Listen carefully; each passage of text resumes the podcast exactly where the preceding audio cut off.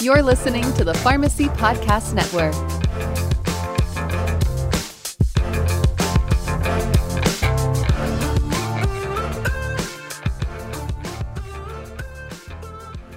Thanks to an HHS ruling, pharmacists now have the authority to prescribe and administer certain COVID 19 treatments. We'll talk about that next on Locked On Pharmacy.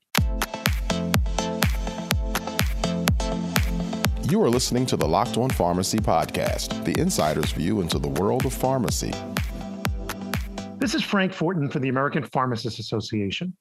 Earlier this year, several pharmacy organizations, including APHA, asked the HHS to let pharmacists order and administer therapeutic treatments for patients who have been exposed to COVID 19. And recently, HHS said yes. This is a big deal. It's the latest in a series of rulings that dramatically expand pharmacists' roles during the pandemic. With me to discuss this is Ilisa Bernstein, Senior Vice President of Pharmacy Practice and Government Affairs for APHA. Ilisa Bernstein, welcome back to the program. Thank you. Glad to be back. So, Ilisa, what did the HHS actually do? This was a really big deal for pharmacies and pharmacists.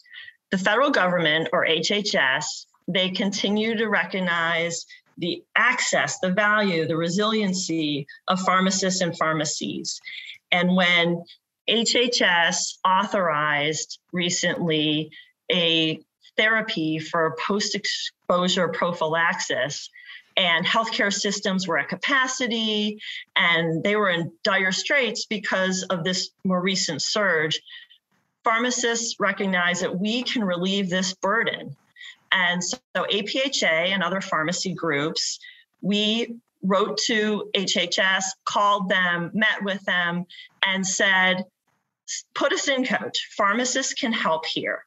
And so what was announced recently is that at least for the duration of the pandemic, licensed pharmacists, we got the ability to order or prescribe and administer certain COVID 19 therapeutics. And then qualified pharmacists, um, pharmacy technicians, and licensed or registered pharmacy interns can administer these COVID 19 therapeutics. And there's a couple of caveats. First, the products have to be authorized, approved, cleared, or licensed by FDA. Second, they had we could only administer uh, them IM, sub-Q, or oral. So IV route is not covered under this new uh, news.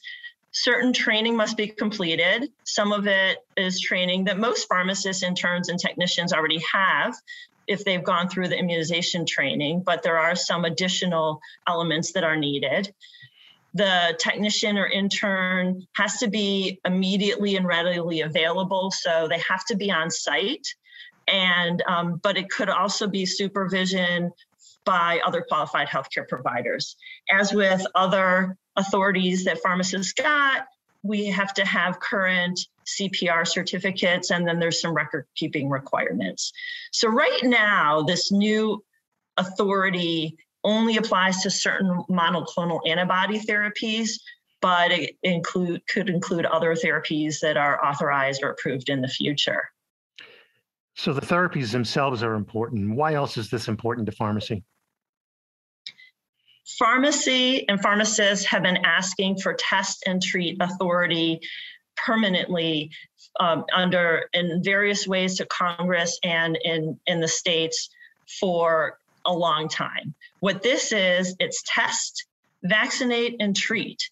We now have the ability across the country to do this. And this is our opportunity to demonstrate that pharmacists can provide this important patient care services and um, that we need to make these permanent. We've been trying on several levels, APHA um, and the pharmacy community have been trying to demonstrate that we can do this after the pandemic. And this is the opportunity to, to do it during the pandemic, collect data, collect case study, collect information, and really demonstrate that um, they should be made permanent.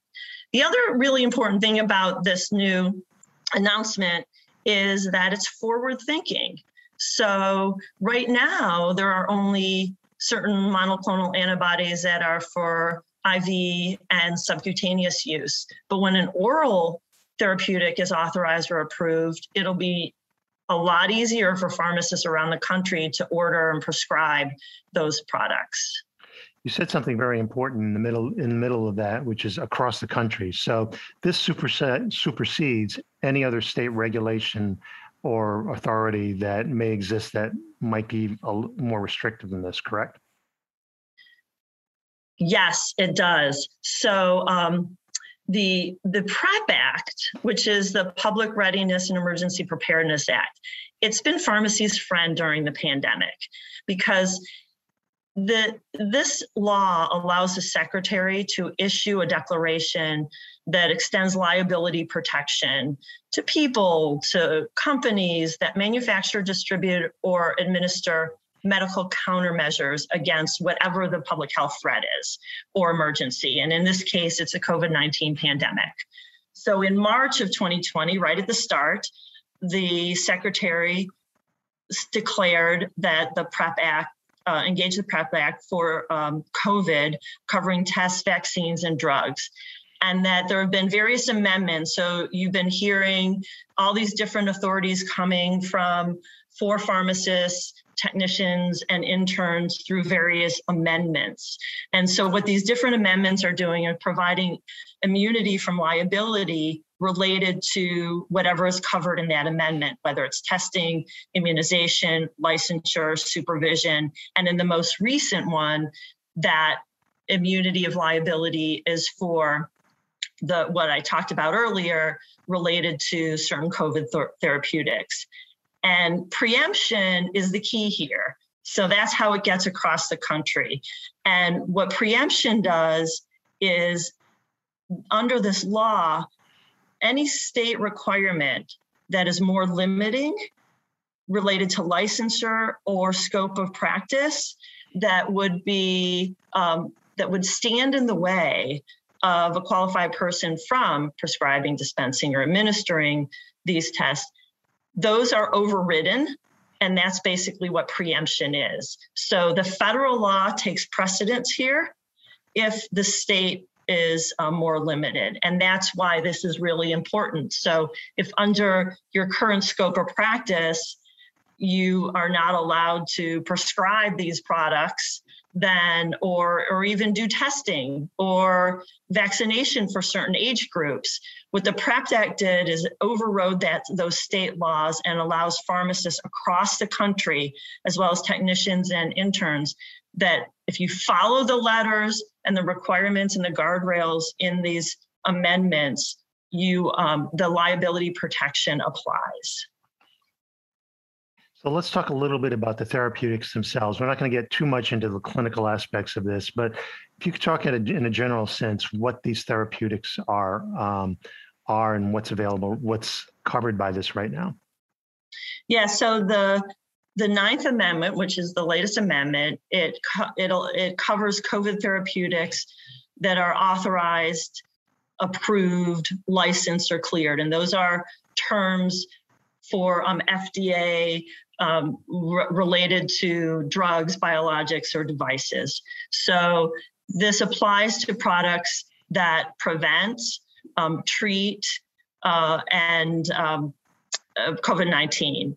And like I said earlier, this only applies for those therapeutics that are given subcutaneously, intermuscularly, or orally. And it doesn't apply to any therapies that are currently authorized or approved that are given intravenously.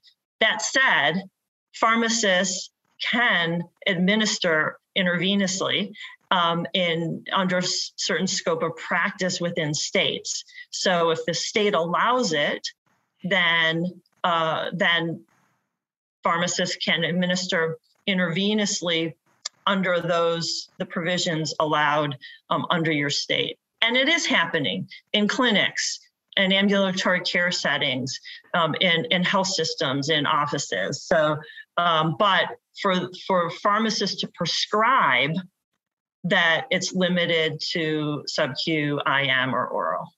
And there are some tests that are needed before these uh, therapeutics can be prescribed, right? Yeah, so it's important because one of the elements of the the liability immunity that's in the act is that the product has to be used according to what's in the approval or authorization by FDA. And in for the current product, which right now is REGEN-COV, which is really the only uh, monoclonal antibody therapy that this applies to for sub-Q route. The the information in the authorization says that it it apply you have to have uh, SARS-CoV-2 viral testing, which are molecular tests such as PCR tests or antigen tests. And antibody tests are not considered direct and um, can't be used to diagnose COVID. So basically, a PCR or antigen test is what's needed. Great. And uh, what about training? Um, what is needed to administer these? What kind of training is needed to administer these therapeutics? According to the Ninth Amendment, you have to complete an ACPE approved practical training that includes hands on injection technique, clinical evaluation of indications and contraindications of the COVID 19 therapeutics, a recognition and treatment of emergency um, and adverse reactions to the therapeutics, and then any other additional training that is required by FDA in the approval or authorization. So what that means is, is if if a pharmacist, an intern, or a technician has taken, for example, the APHA certificate training for immunization delivery, that meets the requirements for the hands-on injection technique and a general recognition and treatment of emergency reactions to COVID 19 therapeutics. Just recently, APHA released a CE program for specific to this Ninth Amendment the, for COVID 19 monoclonal antibody assessment and administration. And this adds the additional training that's needed for pharmacists, technicians, and interns specific to COVID 19 therapeutics. And so this would meet the requirements of the new authority. It addresses the clinical evaluation of indications, contraindications, and adverse events. The program's free, and to access it, I'm going to do a plug here. You can go to elearning.pharmacist.com slash library. That's elearning.pharmacist.com slash library. And we'll we'll put uh, maybe if you can put a direct link in the show notes, that would be great. And um, we are also at APHA. We have a, a, a really, really great, um, I'm a little biased, but it's a really great um, library of resources specifically for pharmacists that we have been developing and updating throughout the, the pandemic. And we um, have some practice resources that are new specific to this and we've updated some and if you could put that link in the in the show notes that would be great too will do Ilisa, one of the questions that may come to mind for pharmacists listening to this is what's the reimbursement looking like for these th- uh, therapeutics? Really good questions. Pharmacists are always wondering how to get paid for their services. And um, this is, in some ways, a work in progress. So the reimbursement for monoclonal antibodies therapies under Medicare is more clear than under Medicaid in the states or under private. Medicare will cover and pay these injections the same way it covers and pays for COVID 19 vaccines. And the cost of the product, the monoclonal antibody, is covered by the federal government. So that's good. So there's no cost associated with the product itself. So it's the administration. The administration is under Medicare Part B. So pharmacies that are enrolled in Medicare Part B can submit claims for administration and then being reimbursed. And the costs are relatively good. Reimbursements are about $450 for administration at a clinic or a pharmacy setting, and $750 if the therapy is administered in a home setting. Depending on where you are in the country, that may vary a little bit, but that's the set amount that for Medicare. The um, indication, whether it's for treatment or prophylactic exposure, does not impact the reimbursement amounts. So that doesn't factor here. And but there are different codes, so you need to pay attention of what code is administered is is included. Re- reimbursement is also available through HRSA's uninsured program. And so we encourage pharmacies to get enrolled in that program. And if you're giving COVID vaccines now, you're likely to already be enrolled in this program, but that's a really important way to get some coverage as well. The health plans and Medicaid is a whole different story. So CMS advises that private plans and Medicaid pay out at the same rates as Medicare, but that's not always the case. And a lot of this still is a work in progress. For Medicaid, it varies by states. So states are addressing this and looking at it right now. Same with the private health plans. You know, they all have to cover it, but at what rate they're covering it is, is another question. And uh, APHA has a resource, a very detailed, comprehensive billing resource that outlines how to enroll in Medicare Part B and the HRSA program and other information about billings if and that hopefully you can put that in the show notes so and access that as well. And again, as we're getting more information about the billing situation, particularly for Medicaid and private, we'll be sure to update our resources. So, one final question, Ilisa. Do you envision that many pharmacists will be ordering and administering this? So, the for for the current products that are permitted, it involves four subcutaneous injections. That's that that means it's one you've got to have the appropriate room or area for privacy. You have to have the time because after the injections are given, you need to have the patient be there for a, uh, for a certain length of time to watch for adverse events. Um, so I think this is an opportunity not for all pharmacists that will take advantage of, but there are a lot of pharmacists in parts of the, the country where these health servants, health systems are are really stressed and they're in dire straits. And we know that this is being already uh, used um, by pharmacists in uh, across the country. Um, and as i said earlier pharmacists who are also administering the iv route. I think that when an oral therapeutic is authorized then pharmacists across the country will be jumping in and using it because it's a it'll be a lot easier. But for this, it, it provides that opportunity to for pharmacists, particularly in those communities that are stressed, medically underserved communities, rural communities, where the pharmacist can really, really help and jump in. Well, Lisa Bernstein, thank you very much for joining us again. These are very exciting times, lots of changes in the practice of pharmacy. Thanks for joining us.